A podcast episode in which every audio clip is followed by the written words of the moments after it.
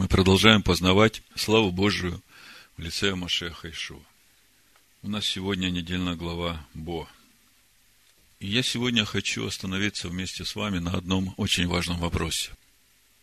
Это вопрос взаимоотношений между сынами Израиля и этим множеством разноплеменных людей, которые вышли из Египта вместе с сынами Израиля. В книге Шмот, 12 глава, 37-38 стих, написано. «И отправились сыны Израилевы из Рамзеса в Сакков до 600 тысяч пеших мужчин, кроме детей. И множество разноплеменных людей вышли с ними, и мелкий и крупный скот, стадо весьма большое. Уже в этом стихе, в комментариях на этот стих есть проблема. Э, некоторые иудейские комментарии говорят о том, что Бог не хотел, чтобы Моисей брал этих людей с собой. А Моисей якобы уговорил Бога и их принял. И вот на сайте Талдот.ру э, есть статья Раф Александр Кац. Он ссылается на шмот раба 42.6. Вот что он пишет. Следуя приказу Маше, все сыны Израиля, около 600 тысяч взрослых мужчин, не считая женщин и детей, собрались в городе Рамзесе, недалеко от границы. К Маше пришли также тысячи египтян, среди которых были даже многие знаменитые жрецы и маги пораженные чудесами, которые совершил Бог через Маше, они желали уйти вместе с евреями. Но Бог повелел Маше, не принимай их. Владыка Вселенной возразил Маше, эти люди хотят присоединиться к сынам Израиля, потому что увидели твою мощь. Теперь они будут созерцать твое могущество каждый день и убедятся, что нет других богов, кроме тебя. Раскаявшихся всегда принимают. И Маше их принял. Значит, ссылка книга Загар 2, 191а, Шмот Раба 42.6, Ялкут Ревуни, Боа 98. В общем, читая такой комментарий, трудно его принять. Трудно его принять человеку, который уже знает Писание и вкусил природу Бога. Есть много других комментариев, которые противоположны, совершенно противоположны этому комментарию, где говорится о том, что Бог вообще послал свой народ в Египет для того, чтобы собрать все искры святости из Египта и вывести их из Египта. И если мы говорим о том, что Тора – это план Бога по созданию нового мира, по устроению человека по образу и подобию Божию, то в 125-м псалме мы видим, как раскрывается этот план уже в реализации, и там как раз написано, что сыны Израиля, возвращаясь из пленения, они несли с собой снопы в радости и веселье. Вот я прочитаю этот 125-й псалом, песнь восхождения. Когда возвращал Господь плен Сиона, мы были как бы видящие во сне. Тогда уста наши были полны веселья, и язык наш пения. Тогда между народами говорили, велико сотворил Господь над ними. Велико сотворил Господь над нами, мы радовались. Возврати, Господи, пленников наших, как потоки на полдень. Сеявшие со слезами будут пожинать с радостью. С плачем несущие семена возвратиться с радостью, неся снопы свои. То есть, мы видим это последнее возвращение из плена сынов Израиля. И мы знаем историю еврейского народа, мы знаем их верность Торе. И это семя, которое они сели закон Бога, он в конце концов, это семя принесет хороший урожай, и они будут нести эти снопы, а это то, что они вынесут из Египта, из э, этого мира, и принесут на гору Сион. То есть, э, вот этот комментарий, который мы читаем, который ссылается на такие авторитетные в иудейском мире источники, и мы видим, что это противоречит самой природе Бога. У меня есть еще другие места, которые тоже об этом говорят. Помните, какую книгу из пророков мы читаем в Йом-Кипур? Книга Ионы. Подумайте, сам праздник Йом-Кипур – это когда Бог уже запечатляет свой народ. Окончательное запечатление. Потом Суккот – это уже свадьба и веселье. Так э, в праздник Йом-Кипур читают книгу Ионы, и последняя слова Бога в этой книге, это Иона, 4 глава, 11 стих, Бог говорит, «Мне ли не пожалеть Ниневии, города великого, в котором более 120 тысяч человек, не умеющих отличать правой руки от левой, и множество скота?» Совсем недавно во второй книге царств мы читали 14 глава, 14 стих, там во второй части написано, Бог не желает погубить душу и помышляет как бы не отвергнуть от себя и отверженного.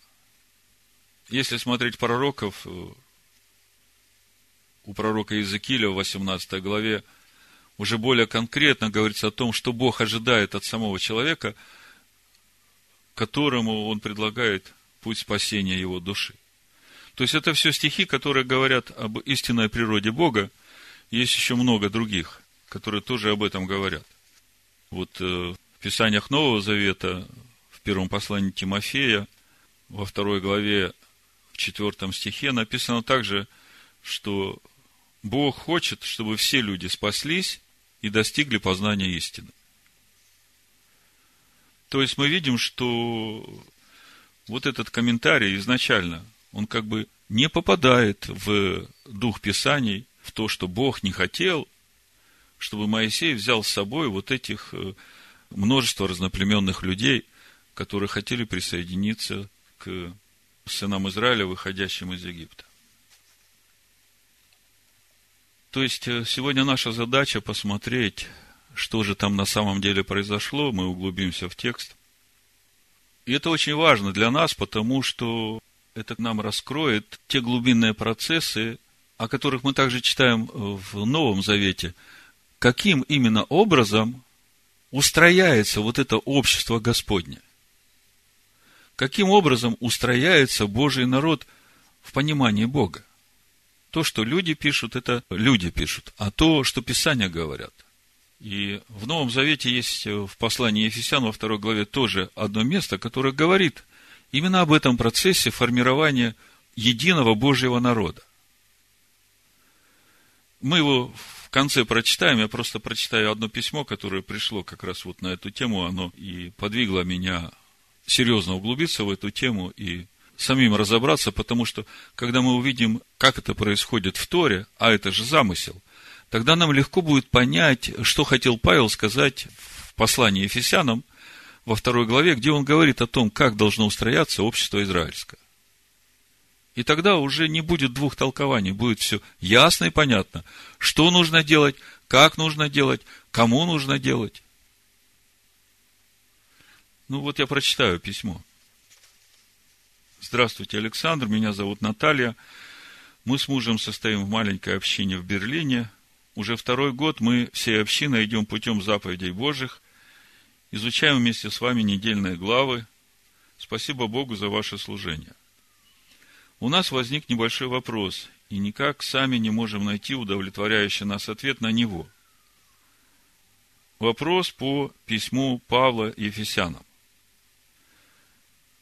Ефесянам 2.15. «Упразднив вражду плотью своею, закон заповедей учением, дабы из двух создать себе самом одного нового человека, устрояя мир».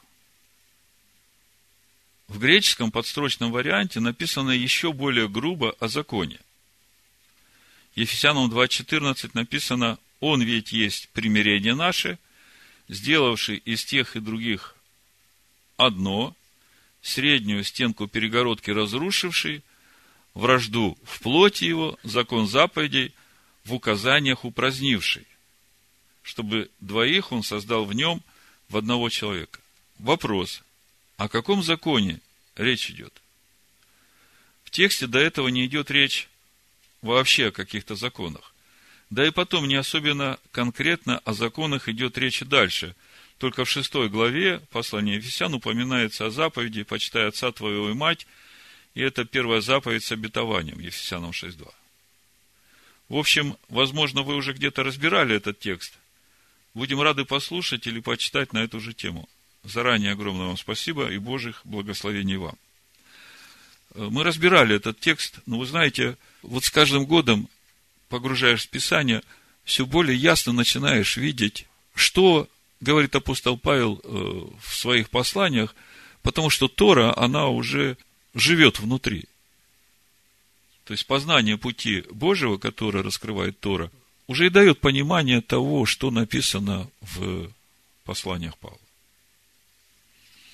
Тут на этой неделе пришло еще одно письмо. Один брат просит э, дать комментарий там на одно видео, на котором один человек доказывает, что апостол Павел есть лжеапостол. Я ему написал, что я не буду разбираться с этими материалами, потому что имею такой печальный опыт, когда в что-то нечистое погружаешься, сам становишься нечисто. Я ему просто ответил словами апостола Петра из э, второго послания. Я прочитаю. Это третья глава, второе послание Петра. Апостол Петр пишет. С 14 стиха буду читать. Итак, возлюбленные, ожидая сего, подчитесь явиться перед Ним неоскверненными и непорочными в мире. И долготерпение Господа нашего почитайте спасением, как и возлюбленный брат наш Павел по данной ему премудрости написал вам. Как он говорит об этом и во всех посланиях, в которых есть нечто неудобовразумительное. То есть, Петр говорит, что да, у, у Павла есть вещи, которые с лету не поймешь. Потому что у Павла Тора живет внутри. И дальше Петр говорит, что невежды, кто такие невежды? Которые не знают Писания.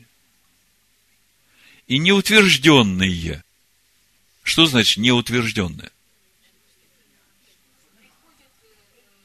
Знаете, утвержденный, когда ты знаешь Писание, и ты уже прошел через этот огонь, тебя проверили на верность. Вот э, сегодня мы читаем, что мясо агнца надо есть непременно испеченное на огне. А про Ишуа мы читаем, Иоанн Креститель говорит, он будет вас крестить духом и огнем. Ну что духом это понятно. А что значит огнем? Проверка, огненное искушение для испытания вам посылаемые, принимайте как э, приключение странное, с радостью. Значит, что невежды и неутвержденные к собственной своей погибели превращают, превращают, то есть искажают, как и прочие писания. Поэтому очень важно действительно понимать, что Павел говорит вот во второй главе послания Ефесян, в частности, сегодня это для нас главный вопрос. Нам важно понять, каким образом формируется общество израильское. И мы не говорим сейчас о новом Израиле. Мы говорим о том народе, который Бог создает от начала. Нету других Израилей. Поэтому, вот как бы собрав все это вместе, я решил остановиться сегодня на этом 38 стихе, 12 главы книги Шмот, и начал с того, что углубился в текст, чтобы понять, потому что, как вы видите, комментарии на сегодня, даже традиционные иудейские, они на 180 градусов противоположные, поэтому, чтобы действительно добраться до истины, надо самому вникать в каждое слово, в каждый оборот, чтобы увидеть, что же там стоит. И вы знаете, очень интересный этот 38 стих – очень глубокий. Мы сейчас вместе с вами его прочитаем. Значит, еще раз буду читать исход, 12 глава, с 37 стиха. «И отправились сыны Израилевы из Рамзеса, Саков. Но с сынами Израиля все понятно. Это сыновья Якова. До 600 тысяч пеших мужчин. То есть, 600 тысяч только мужчин, а еще дети, жены – 38 стих. И множество разноплеменных людей вышли с ними. И мелкий и крупный скот, стадо весьма большое. Интересно, что если мы дальше смотрим 12 главу книги Исход, то она заканчивается уставом праздника Песах, и там в конце мы читаем о том, что это 51 стих. В этот самый день Господь вывел сынов Израилевых из земли египетской по ополчениям их. И у меня вопрос сразу возникает. Присоединилось множество разноплеменных людей. А дальше дается устав праздника Песах, в котором говорится, кто может участвовать в Песах. И из этого устава видно, что пришелец, который желает принять участие в празднике Песах, он проходит обрезание, входит в заветное отношение с Богом и становится как один из сынов Израиля. Это из текста видно. И тогда у меня вопрос, вот если всю главу 12 сложить вместе, вышло множество разноплеменных людей с сынами Израиля. Вопрос, а вот эти разноплеменные люди, которые вышли, они вошли в ополчение сынов Израилевых, или они сами по себе где-то там двигались толпой? Вот вопрос. Э, мы сейчас не будем давать э, конкретный ответ, потому что мы будем серьезно разбираться с тем, кто вышел, какое их духовное состояние, как они шли. И через это мы увидим вообще, э, что там происходит. В принципе, общее традиционное иудейское понимание, что вот эти эры врав, они как бы все время опускали руки сынов Израиля. Те и так слабые духовно, а эти вообще, ну, египтяне. И когда все в пустыне вместе, у этих прихотей как бы много, и они ослабляют э, дух, расслабляют сердца сынов Израиля, и от этого еще тяжелее дается этот переход через пустыню. С этим можно согласиться. Но давайте все-таки посмотрим, ведь э, вот сейчас начинается этот процесс, когда формируется Божий народ, который войдет в обетованную землю. И мы видим, что изначально люди, из которых формируется это общество Израилева, это сыны Израилева, которые вышли, и множество разноплеменных людей. Значит, э, ну, я прочитаю устав праздника Песах, чтобы э, удостовериться в том, что действительно пришелец, который захочет совершить Песах Господу, он становится после обрезания как один из сынов Израиля. Вот э, послушайте. Исход 12 глава, 43 стиха. «И сказал Господь Моисею и Аарону, вот устав Песах. Никакой иноплеменник не должен есть ее. А всякий раб, купленный за серебро, когда обрежешь его, может есть ее. Поселенец и наемник не должен есть ее. То есть, э, критерий однозначный. Если хочешь участвовать в празднике Песах, то ты должен быть обрезан. В чем суть обрезания, если смотреть духовно? Мы уже об этом говорили. Мы читаем, Авраам был обрезан именно в тот момент, когда он заключил с Богом завет о Машехе. И суть завета о Машехе, это когда человек выбирает идти к себе истинному, наступая на себя к лицу Всевышнего и становиться непорочным. Вот это и есть завет обрезания, потому что этот завет подразумевает обрезание своего сердца. Чтобы прийти к себе истинному, надо свое «я» отрезать, чтобы Машех, образ Бога и подобие, начали светить через человека.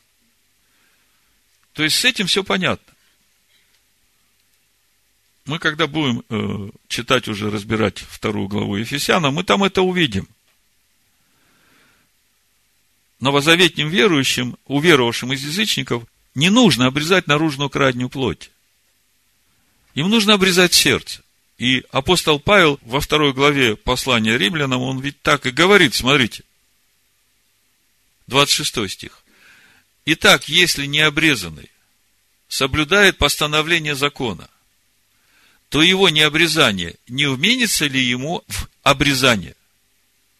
Павел говорит, если не обрезанный, соблюдает закон, то вот это его соблюдение вменяется ему в обрезание, потому что он смирил свою плоть. Он не свою волю, а Божию волю исполняет. Читаем дальше. 46 стих 12 главы Исход. В одном доме должен есть ее. Не выносите мясо вон из дома, и костей ее не сокрушайте. В одном доме должно есть ее, не выносить мясо вон из дома и костей ее не сокрушать. Но мы подробно разбирали уже, э, как есть акция, что значит э, не выносить из дома. Важный момент, который я хочу тоже э, отметить, потому что, слушая вот в этот раз иудейские комментарии на празднование праздника Песах, почему-то все раввины, учителя пытаются доказать, что Песах нужно съесть до полночи, до 12 часов, пока не прошел ангел-губитель. И то, как проходит сегодня в синагоге этот э, Седер Песах, мы знаем, все после 12 часов уже расходятся по домам. И они там аргументируют э, такое поведение комментариями мудрецов, но я смотрю, что написано в Торе. Смотрите. 22 стих. 12 глава Исход.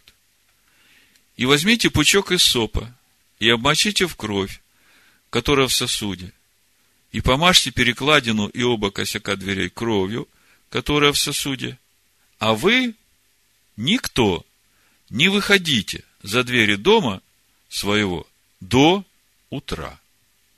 Видите, да? до утра. Поэтому, когда мы собираемся на пасхальный седер, я говорю, собираемся до утра. Дальше читаю 47 стих. Все общество Израиля должно совершать ее. То есть Песах должно совершать все общество Израиля.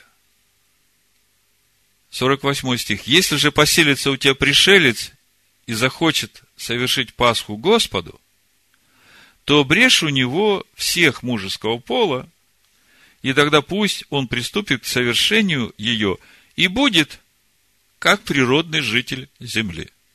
Природный житель земли – это кто? Сыновья Израиля.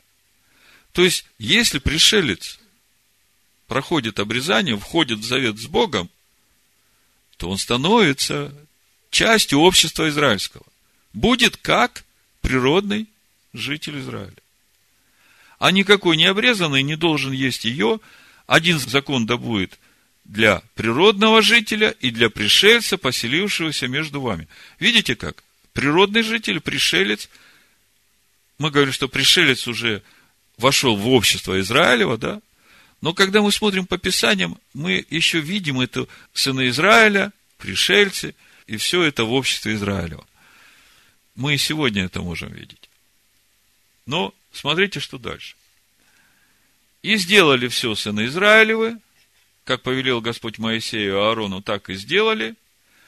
В этот самый день Господь вывел сынов Израилевых из земли египетской по ополчениям их. Вопрос. Господь вывел сынов Израилевых. А пришельцев, которые тоже совершали Песах, он вывел? Вывел. Написано, вывел по ополчениям их. А где находились, в каком ополчении находились вот эти пришельцы, которые совершили Песах? Если смотреть иудейские комментарии, дальше мы будем читать вот э, весь этот путь через пустыню, то мы еще встретимся с такими комментариями, что эти все пришельцы, они были за станом. Так ли это было на самом деле – я сейчас не могу сказать. Ну, давайте все по порядку. Сначала мы подробно разберем вот этот 38 стих, чтобы самим понять, что же там написано. Что это за множество разноплеменных людей, причем здесь мелкий и крупный скот, что это значит стадо весьма большое. Я прочитаю, как это звучит на иврите, и потом каждое слово мы приведем в соответствие с его значением – чтобы вы сами начали чувствовать, что тут написано. Значит, э, синодально мы читаем, и множество разноплеменных людей вышли с ними. Торе написано «вегам» также. Эрев, Рав, Ола, Атем.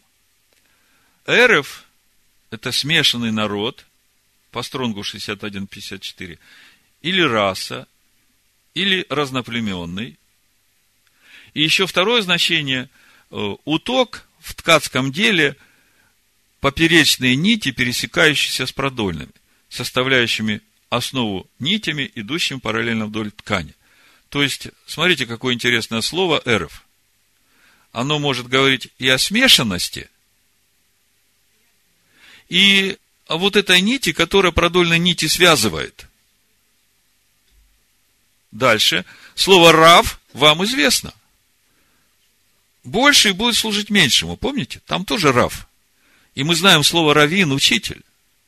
Так, э, если вместе сложить «эров», «рав», то это уже не просто многочисленный смешанный народ, а если говорить духовно, это связано с учителями многочисленных людей, которые находились в Египте из разных народов, которые присоединились к сынам Израиля. Идем дальше. Для чего вышли? Смотрите. У нас просто вышли. В Торе стоит слово «ола», переведено как «вышли». На самом деле слово Аллах подниматься, восходить, а если посмотреть книгу Левит, первую главу, третий стих, жертва всесожжения, которую возносят, тоже Ола. То есть, э, уже можно из этих нескольких стихов сделать для себя такой вывод, что вышли люди, которые духовно что-то понимали, они из разных народов, но они вышли с целью принести жертву всесожжения себя. Как вам? Идем дальше. То есть, это мы разобрали первую часть. Вышли множество разноплеменных людей с ними. Вегам, Эрев, Рав, Ола, Атем с ними. Дальше читаем. И мелкий, и крупный скот, стадо весьма большое. Кажется, при чем здесь скот? При чем здесь большое стадо? Начинаем смотреть. Значит, э, мелкий скот написано овцы, на иврите цон. Крупный скот – это бакар, крупный рогатый скот. Стадо – микне. А вот дальше очень интересно. Вот это стадо весьма большое, вот это весьма большое на иврите кавет меот – и вот это слово «кавет» по стронгу 35.15 взято от глагола по стронгу 35.13 «кавет». И этот глагол может быть в отрицательном значении, значит, быть тяжелым в плане ожесточенным, обременительным, жестоким, или в положительном, быть прославленным, славить, прославлять, быть богатым, быть многочисленным. То есть, вышло стадо, овцы, крупный рогатый скот, и на иврите мы читаем, что это стадо Вецон Убакар, Микне, Кавет, Меот. То есть, вот это стадо овец и крупного рогатого скота, Кавет, Меот. Ну, слово Меот, но если посмотреть его значение, э, это как сила, как крепость, то есть что-то очень сильное такое. Но слово кавет, мы видим, оно может быть очень сильным, как и в сторону прославления Бога, и также очень сильным в сторону ожесточения против Бога. Понимаете, и это все содержание вот того стада, которое вышло вместе с этим Эреврав. Вот э, я как бы для себя такой смысловой перевод из того, что я вам рассказал, сделал. Смотрите. Эреврав, разноплеменные учителя, как жертва всесожжения, со своими стадами овец и крупного рогатого скота, со своими паствами, духовное содержание которых – кавет меот, или очень тяжелое, или стремящееся к славе Божией, вышли вместе с сынами Израиля. Вот так 38 стих, вот в первом приближении, уже что-то нам говорит. То есть мы видим, что с сынами Израиля вышло много народу, и их внутреннее духовное содержание было совершенно разным. Одни стремились к славе Божией, как жертва всесожжения, к познанию Бога, а другие были ожесточенные и очень такие э, суровые. Если посмотреть, как это слово кавет используется в Торе в других местах, вот смотрите. Исход 7 глава, 14 стих, недавно читали, написано, «И сказал Господь Моисею, упорно, кавет, сердце фараонова». Видите, какое слово кавет? Упорно сердце фараонова. Он не хочет отпустить народ. Э, Еще это же слово используется числа 11 глава, 14 стих. Моисей говорит, я один не могу нести всего народа сего, потому что он кавет, тяжел для меня. С упорными сердцами. И это же самое слово кавет, я говорил, что оно и в положительном значении используется. Вот когда мы смотрим исход 24 главу, 12 стих, да, там написано, вид же славы Господней, кого-то, на вершине горы, пред глазами сынов Израилевых, был как огонь поедающий. То есть, вот это слово кого-то, я бы для себя его коротко сформулировал так. Для одних он как свет жизни, а для других он как огонь поедающий. Видите, какое емкое одно слово. И оно описывает духовное состояние вот этого стада, множества разноплеменных людей, которые вышли с сынами Израиля. Если дальше мы посмотрим, как складывались взаимоотношения между сынами Израиля и пришельцами на всем э, пути в обетованную землю, то мы увидим, как проявлялись вот это кого-то и в положительном значении, и в отрицательном.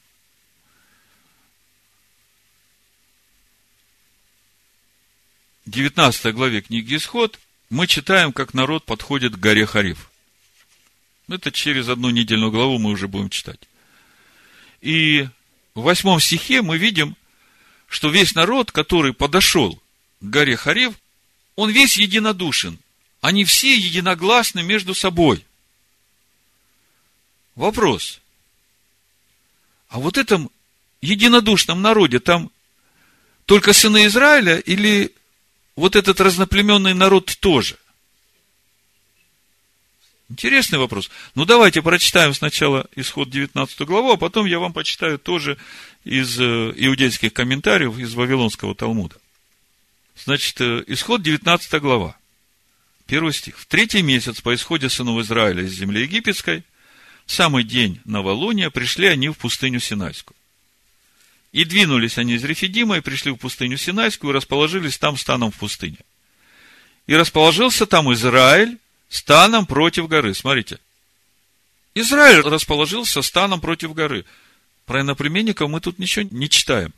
Типа еще какой-то отдельный стан там за станом сынов Израиля. Моисей зашел к Богу на гору и возвал к нему Господь с горы, говоря, так скажи дому Яковлеву и возвести сынам Израилевым.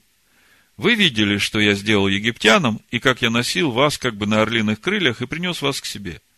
Итак, если вы будете слушаться гласа моего и соблюдать завет мой, то будете моим уделом из всех народов. Ибо моя вся земля. И вот это из всех народов, это очень емкое понятие. Мы уже сейчас видим, что этот народ, который стоит у горы Харив, он собран из всех народов. Идем дальше. А Бог им говорит, если будете слушать голос мой и будете соблюдать завет мой, то будете моим уделом. Будете у меня царством священников и народом святым. Вот слова, которые ты скажешь сынам Израилевым. И пришел Моисей, и созвал старейшин народа, и предложил им все сии слова, которые заповедал ему Господь. И вот восьмой стих. И весь народ отвечал единогласно, говоря, все, что сказал Господь, исполним. И донес Моисей слова народа Господу. Вопрос. Вот в этом единодушном народе пришельцы тоже присутствовали? Или их вообще к горе не подпускали? Ну вот послушайте, что говорят мудрецы.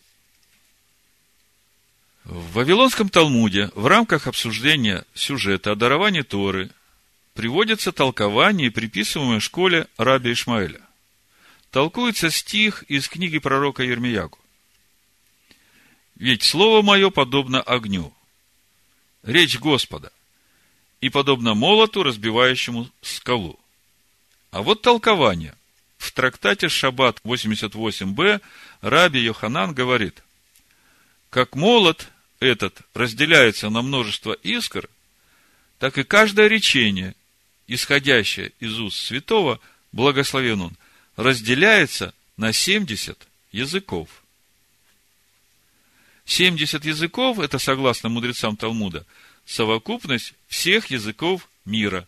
И дальше вывод. Другими словами, каждое речение Создателя во время дарования Торы звучало на всех человеческих языках. Спрашивается, зачем нужно было, чтобы заповеди Бога, речение Бога звучало на всех 70 языках? Для того, чтобы все, которые там присутствуют, а там мы видим, что там представители всех народов, чтобы все слышали на своем языке и понимали. Потому что Бог с ними собирается заключить завет. Другими словами, из всего этого можно сделать вывод, что все 70 народов вместе с сыновьями Израиля стояли у горы Хариф, и все были единодушно вместе. И мудрецы сами это подтверждают. Потому что весь народ сказал единогласно, все исполним, что сказал Господь. И мы видим, что стояли все народы там перед горой. И это радует. Правда, когда мы смотрим, что начинает происходить дальше, буквально спустя 40 дней, вот этот весь единодушный народ делает золотого тельца. Потом спустя год после этих событий примерно, мы читаем в книге чисел 11 главе. Буду читать с первого стиха, чтобы всю картину представить. Народ стал роптать слух Господа. И Господь услышал, и воспламенился гнев его, и возгорелся у них огонь Господень, и начал истреблять край стана – и возопил народ к Моисею, и помолился Моисей Господу, и утих огонь. И нарекли имя месту сему Тавера, потому что возгорелся у них огонь Господень. И вот четвертый стих, синодальный перевод. Пришельцы между ними стали обнаруживать прихоти, а с ними и сыны Израилевы сидели и плакали, и говорили. Когда мы смотрим на слово пришельцы, на иврите это в аспесув, по стронгу 628, сборище, толпа, сброд. То есть мы понимаем, там, где сборище, толпа, сброд, там уже нет Божьего порядка. Там не устройство, все худое. То есть это вот тот кавет с отрицательным знаком, а вместе с ними сыны Израилева сидели и плакали и говорили, кто накормит нас мясом? Мы помним рыбу, которую в Египте мы ели даром огурцы и дыни, и лук, и репчатый лук, и чеснок. А ныне душа наша изнывает, ничего нет, только манна в глазах наших. Дальше в Торе мы еще один интересный эпизод читаем. Это книга Левит, 24 глава, 10 стих и дальше. Вышел сын одной израильтянки, родившийся от египтянина, к сынам Израилевым. И поссорился в стане сын израильтянки с израильтянином. Хулил сын израильтянки имя Господне и злословил. Имя же матери его Соломив, дочь Давриина из племени Данова. И привели его к Моисею, и посадили его под стражу, доколе не будет объявлена им воля Господня. И сказал Господь Моисею, говоря, выведи злословившего вон из стана, и все слышавшие пусть положат руки свои на голову его, и все общество побьет его камнями. И сынам Израилевым скажи, кто будет злословить Бога своего, тот понесет грех свой. Хулитель имени Господня должен умереть, камнями побьет его все общество, пришелец ли, туземец ли станет хулить имя Господня, предан будет смерти. Смотрите, какой интересный оборот. 15 стих. И сынам Израилевым скажи. И можно подумать, что речь идет только о сыновьях Иакова. А дальше в 16 стихе. Пришелец ли туземец, если станет хулить имя Господне, предан будет смерти. То есть, пришелец и туземец, туземец это природный житель, пришелец это герн. А обращение ко всем сынам Израиля. Ну, мудрецы говорят, что ссора была именно из-за того, что вот этому сыну израильтянки, который из колена Дана, не разрешали поставить свой шатер э, в колене Дана. Ну, так мудрецы говорят, и поэтому ссора началась. Я не знаю точно, из-за чего началась ссора, но то, что я вижу, что ответственность перед Богом вот во всем этом собрании людей, которые вышло из Египта, одинаковая, что для пришельца, что для туземца. Я не знаю, в стане этот пришелец жил или за станом, хотя мы дальше посмотрим, что за станом жили только те, которые имели истечение, проказу. И также мы знаем, что было три стана в обществе Израилевом, когда они двигались через пустыню. Первый стан – это сама Скиния со священнослужителями, потом стан левитов, и потом уже стан всех сынов Израиля. А дальше уже за станом. И за станом там, сейчас мы прочитаем. То есть, мы видим, что в этом обществе, которое вышло вместе с сынами Израилева, пришельцы и природные жители, ответственность одинаковая перед Богом. Вопрос, если ответственность одинакова, если за одни и те же преступления и тому, и другому наказание одинаково, то как насчет прав? Прав никаких у пришельцев, да, только ответственность одинаковая. Ну, а что же говорит Писание в отношении прав? То, что люди думают, это мы видим. Как это происходит, это нам понятно. Нам важно, что Тора говорит об этом, что Бог об этом думает. Как должно быть на самом деле. Так вот, если посмотреть числа, 15 главу, с 13 стиха, там речь идет о жертвоприношениях, как приносить жертвы Господу. И вот в частности о жертве всесожжения мы читаем числа 15 глава с 13 стиха. Всякий туземец так должен делать это, принося жертву приятно благоухание Господу. Если будет жить между вами пришелец, или кто бы ни был среди вас в роды ваши, и принесет жертву приятно благоухание Господу, то и он должен делать так, как вы делаете. Для вас общество Господне и для пришельца, живущего у вас, один устав, устав вечный в роды ваши. Смотрите, какой устав. Что вы, то и пришелец, да будет перед Господом. Закон один, и одни права, да будут для вас и для пришельца, живущего у вас. Закон один. Если закон один, то Бог, Он ведь справедлив. Значит, и права одни в обществе Израилю. Неважно, пришелец ты или природный житель. Потому ты и попал в общество израильское. Общество израильское особенно тем, что там законы Бога. Если ты не подчиняешься этим законам Бога, то Бог сам позаботится о том, чтобы тебя там не было. Написано, даже сегодня в уставе Песах мы читаем, что истребится душа из общества израильского того, кто будет есть квасное в течение семи дней праздника Песах. Видите? А посмотрите, сколько сегодня христиан празднуют Песах. Что они едят в семь дней праздника Песах? То есть, другими словами, мы видим, что путь через пустыню сынов Израиля был совсем непростым. И вместе с тем мы видим, что требования предъявлялись одинаковые, как к сынам Израиля, так и к этим пришельцам, которые присоединились. А то, что за станом находились прокаженные, это в числах 5 главе с 1 по 4 стих написано.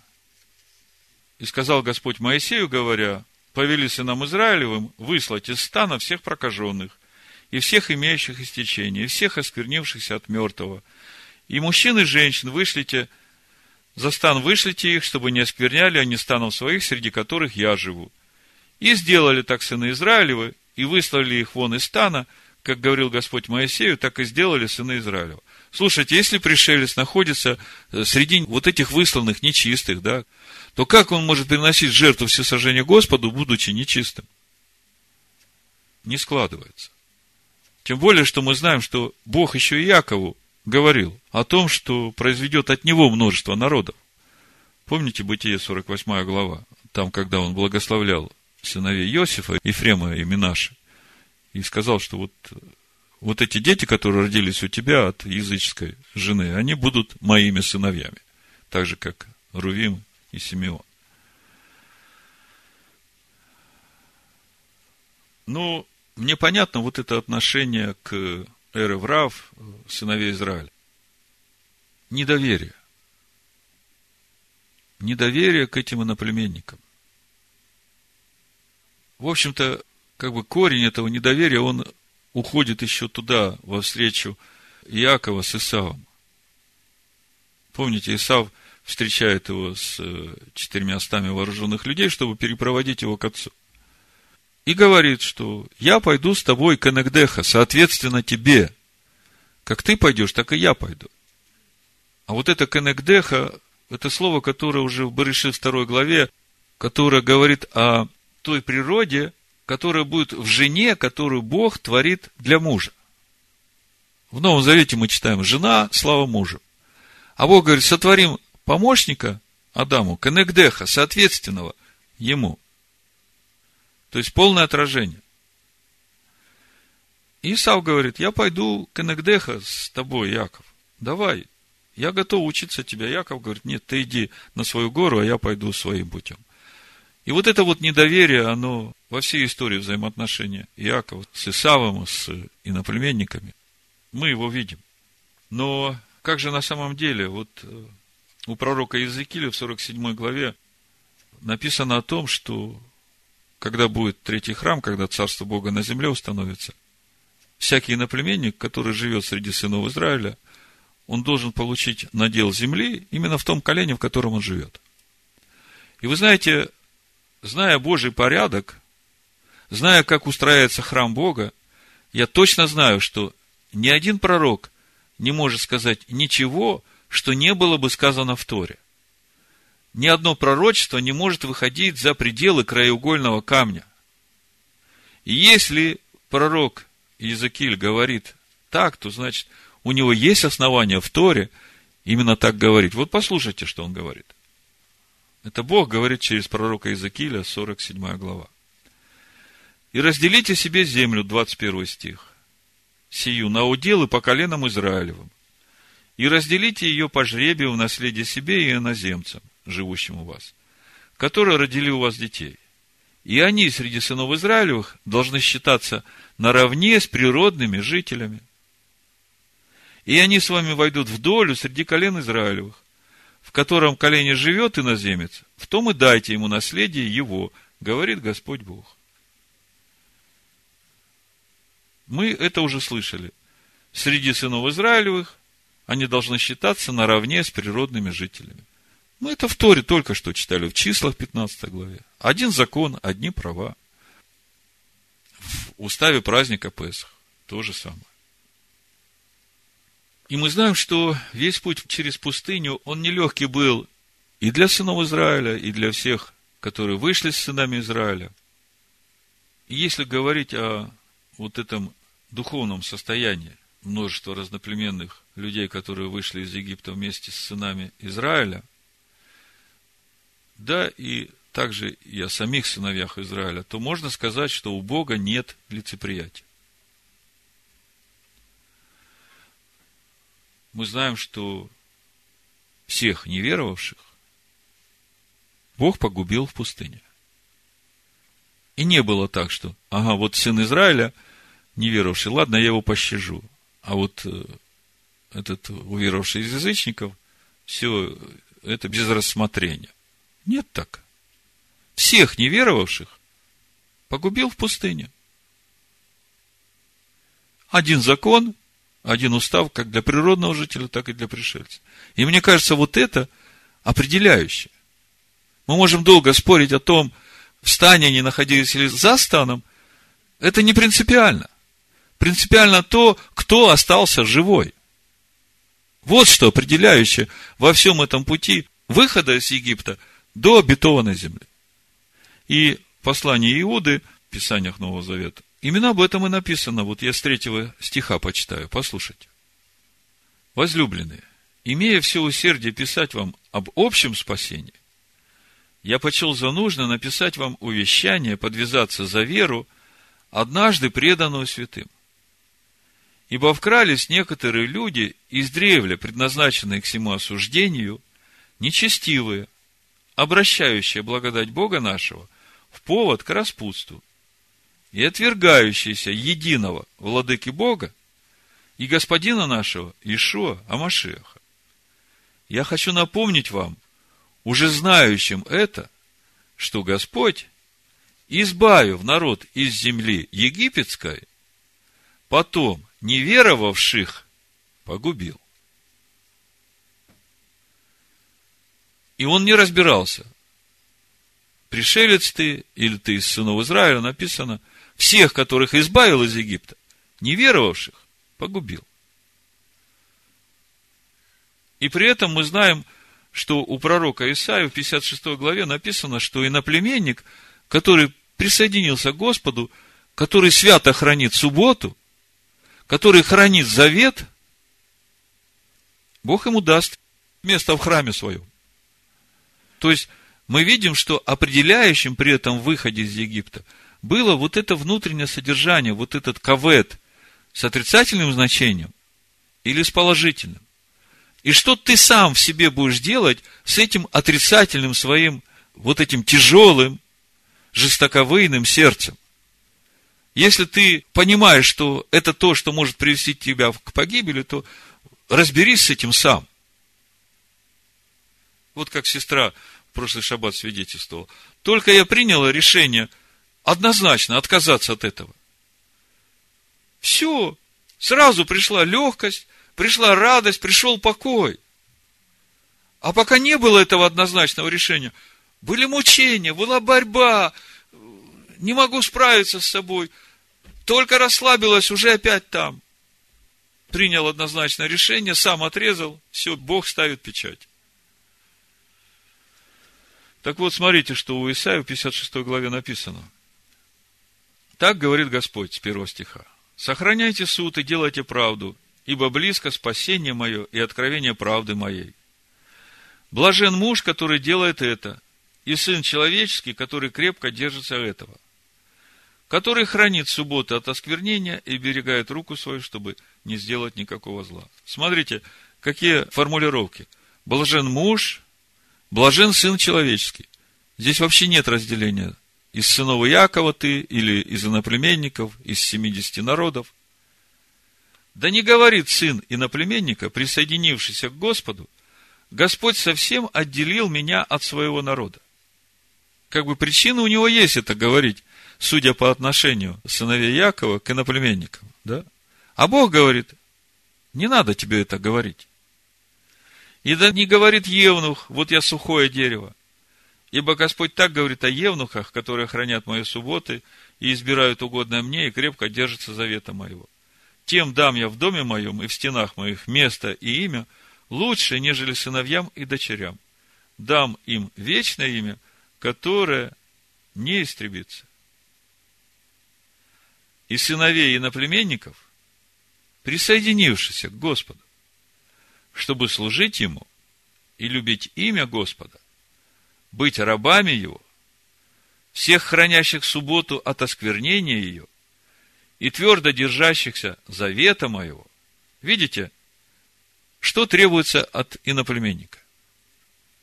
Служить ему, любить его, быть рабом его, хранить субботу от осквернения и твердо держаться завета. Я приведу на святую гору мою и обрадую их в моем доме молитвы. Все сожжения их и жертвы их будут благоприятны на жертвеннике моем. ибо дом мой назовется домом молитвы для всех народов. Господь, собирающий рассеянных израильтян, говорит, к собранным у него я буду еще собирать других. Вот как формируется Божий народ, вот как формируется общество израильское. Ну и теперь вот со всем этим пониманием давайте вернемся в э, Ефесянам вторую главу, и я вам прочитаю, что же там написано, и немножко прокомментирую, и вам будет легко это уже понять, поскольку это уже ляжет на вот это основание, которое мы разобрали. Мы увидели, что все определяет внутреннее отношение человека к закону Бога. Или у него ожесточение, этот кавет тяжелый, с отрицательным знаком. Или у него тяга к Аллах, к поднятию, к возвышению, к жертве всесожжения, к познанию Бога, чтобы сиять славой Бога. Значит, Ефесянам 2 глава, буду читать с 11 стиха. Вот с 11 стиха и до конца главы здесь как раз весь процесс формирования Божьего народа. Итак, помните, что вы, некогда язычники по плоти, которых называли необрезанными, так называемые обрезанные плотским обрезанием, совершаемым руками. Что вы были в то время без Машеха? Кто такой Машех? Слово Бога, закон Бога. Из него течет, как из последующего духовного камня, Тора Моисея. То есть, без Машеха, без Торы, вы были отчуждены от общества израильского. Отчуждены, это значит чужие. Чужды заветов обетования, то есть все обещания, которые Бог дает обществу израильскому, они к тем, которые не имеют ничего общего с Торой, они к ним не относятся. Не имели надежды и были безбожники в мире. До тех пор, пока ты не принимаешь завет Бога, до тех пор, пока ты не начинаешь жить в заповедях Бога, ты безбожник. И ты ничего общего не имеешь с обществом израильским, с тем обществом, которое Бог называет мое общество. Общество Господне. А теперь в Машехе Иешуа вы, бывшие некогда далеко, стали близки кровью Машеха. Вы видите? Не кровью Иисуса. Мы в прошлый шаббат подробно как раз коснулись этого момента. Кто есть кровь Машеха, Слова Божьего? Дух Божий. Смотрите, какое глубокое место Писания. Вы стали близки кровью Машеха. Потому что один дух течет теперь и в них, и в вас, и это делает вас едиными, а он течет и в них, и в вас, потому что вы приняли это слово верой, закон Бога, заповеди Бога, растворили его в себе. И это стало вас объединять. Один дух. В общем-то, об этом э, в 22 стихе как раз и говорится, смотрите, на котором вы устрояетесь в жилище Божие духом. То есть стали близки вот этим единомыслием Бог прочитал свои заповеди, сказал, будете слушать голос мой и исполнять заповеди мои, будете моим уделом из всех народов. Народ сказал, да, единогласно.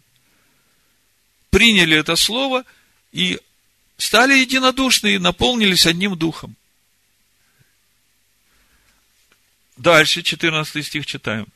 Ибо Он есть шалом наш. То есть, это уже следствие близости через один дух. Когда дух Бога меня наполняет, у меня шалом.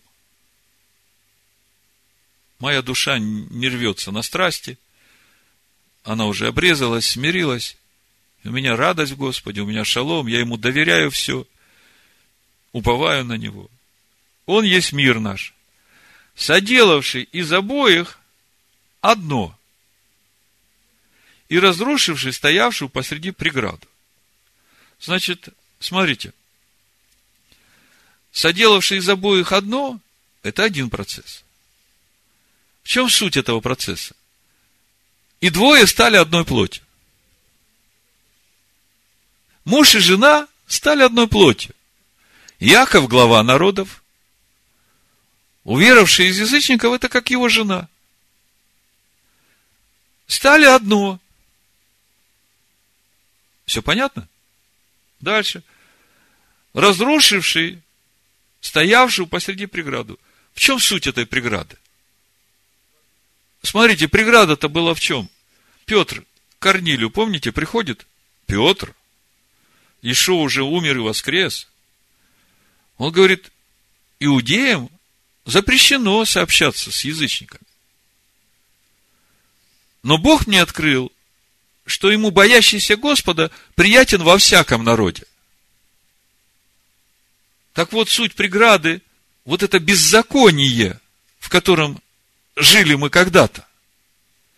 А когда мы приняли этот закон и стали наполнены одним духом, двое стали одной плотью. И вот смотрите, как это происходит. 15 стих. Упразднив вражду плотью своей. Вражду против Бога. Упразднил плотью своей. Чтобы понять, как это происходит, нам надо просто понять, о какой плоти идет речь. Слово стало плотью. Как мы читаем у Иоанна, 1 глава, 14 стих. Слово стало плотью и обитало с нами полная благодати и истины. И мы видели славу его, славу как единородного от Отца. Вот когда мы принимаем это слово, и оно становится в нас плотью, то через это всякая вражда с Богом упраздняется. Упразднил вражду плотью – и когда эта вражда упраздняется, тогда действительно мы становимся одно в народе с сынами Израиля. Я говорю об уверовавших из язычников. А закон заповедей учением. Вот здесь чуть-чуть подробнее. Закон заповедей. То есть мы видим, что есть заповедь, и есть закон на заповедь. О каком законе идет речь, который был упразднен учением? Объясняю. В Галатах, в третьей главе апостол Павел говорит, закон был дан после, по причине преступлений. Помните? О каком законе он говорит, который был дан после, по причине преступлений? Речь идет о том, что когда Бог выводил сынов Израиля из Египта, у пророка Иеремии мы читаем, что Бог не давал заповеди о всесожжении жертве. Давайте я прочитаю. Это пророк Еремия, 7 глава, 22 стих и дальше. Написано, «Ибо отцам вашим я не говорил и не давал им заповеди в тот день, в который я вывел их из земли египетской, о всесожжении и жертве». То есть, когда Бог выводил сынов Израиля из Египта, Он не давал им заповедь о служении в скине по образу с принесением в жертву животных за грех – в жертву животных, во всесожжение, тогда вообще об этом речи не шло. Но такую заповедь дал им. Слушайтесь гласа моего, и я буду вашим Богом, и вы будете моим народом, и ходите по всякому пути, который я заповедую вам, чтобы вам было хорошо. И когда мы смотрим, что происходит с народом, который Бог выводит из Египта, вот сейчас мы уже в ближайшее время будем детально это все рассматривать, мы видим, что за эти 50 дней пути, можно сказать, народ говорит, а что, разве Бог среди нас? И это уже было трещина во взаимоотношениях между народом и Богом. И это все по причине ожесточения сердец. Несмотря на все это, там у горы Харив происходит диалог, и я вам как-то его уже комментировал. Придет время, еще поговорим об этом. Бог говорит, хорошо, Моисей, я буду говорить со всем народом, не только с тобой. Бог начинает говорить со всем народом, народ подходит и говорит, Моисей, пусть Бог с нами не говорит, пусть Он с тобой говорит. Зачем нам умирать от этого огня? И вот это тот момент, когда личное взаимоотношение с Богом каждого в обществе израильском, оно переходит на взаимоотношения с Богом через посредническое левитское священство. личные взаимоотношения закончились, теперь начинается строительство скинии по образу, левитское священство назначается, назначаются жертвы, которые будут приноситься за такой грех такая жертва, за такой грех такая. И вот это вот закон заповедей. То есть, эту заповедь нарушил, вот теперь закон такой, прислужение в скине по образу. И подтверждение этому, помните, мы недавно в Деяниях читали, когда Павел приходит в Иерусалим, и Яков говорит, а тебе наслышали, что ты учишь э, народ отступать от традиции, от закона. Поэтому вот что сделай. У нас тут есть, которые хотят очиститься. Ты возьми на себя издержки за жертвы животных, которые они принесут в храме, и сам с ними сделай.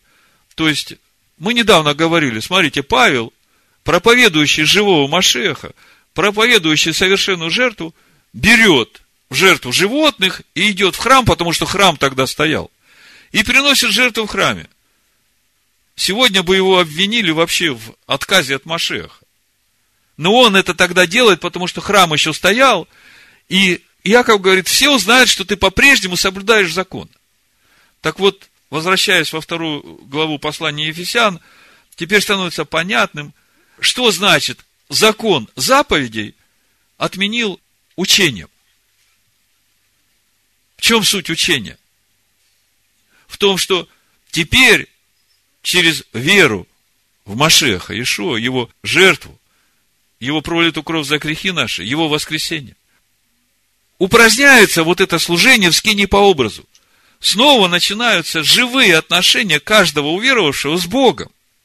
А Бог говорит, для меня главное, чтобы вы слушали мой голос и делали то, что я говорю. А если вы где-то и оступитесь, понятно, что оступитесь, то у вас уже есть совершенная жертва, это кровь моего сына пролита. Вот какой закон упразднил он.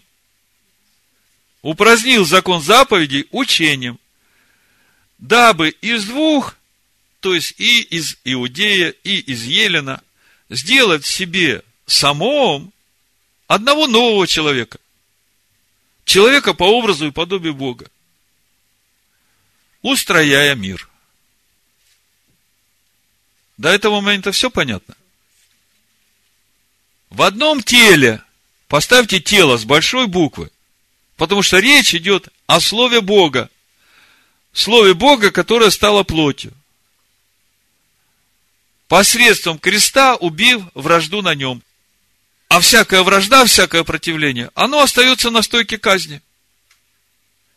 Как Павел говорит, законом я, душевный, плотской, умер для закона. Что происходит? Я свое я прибиваю на стойку казни, и это закон. И закон начинает жить во мне. И Павел говорит, уже не я живу, Машех живет во мне в одном теле примирить обоих с Богом, посредством креста убил вражду на нем. Вот так убивается вражда посредством креста. А крест это стойка казни, это и есть закон Бога. И придя, благовествовал шалом вам дальним и близким, потому что через него и те, и другие имеем доступ к Отцу в одном духе. Теперь вы понимаете, каким образом мы получаем доступ к Отцу в одном духе через принятие закона Бога. Потому что Дух Бога именно в Слове Бога. И когда мы принимаем это Слово и растворяем, Дух Бога начинает жить в нас, и мы через это становимся едиными, а это именно таким образом устрояется общество Господне. Храм Божий так устрояется. Скиния Бога с человеком. 19 стих. Итак, вы уже не чужие и не пришельцы. Это он говорит Ефесянам но сограждане святым и свои Богу. Вот как это происходит. Вот как формируется общество Господне. И весь путь через пустыню мы видели, что определяющим является сердце человека, его отношение к закону Бога. Неважно, иудей ты или елен, потому что всех неверующих погубил. А иноплеменнику, который твердо хранит завет, светит субботу, он дает место в храме своем. был утверждены на основании апостолов и пророков, имея самого Иисуса Христа, Ишуа Машеха, краеугольным камнем. Мы уже говорили, как это основание строится. Есть краеугольный камень, закон Бога, Тора.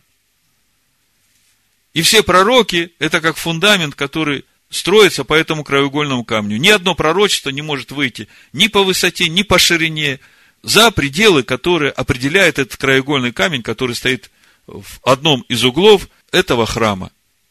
Весь остальной фундамент по периметру строится по размерам краеугольного камня, на котором все здание, слагаясь стройно, возрастает святый храм в Господе, на котором и вы устрояетесь в жилище Божие Духом. Да будет так. Вы меня Машеха Ишуа. Амен. Шуа. Амен. Шуа. Амен. Шуа. Амен. Шуа. Амен. Шуа. Амен. Шуа. Амен. Шуа. Амен.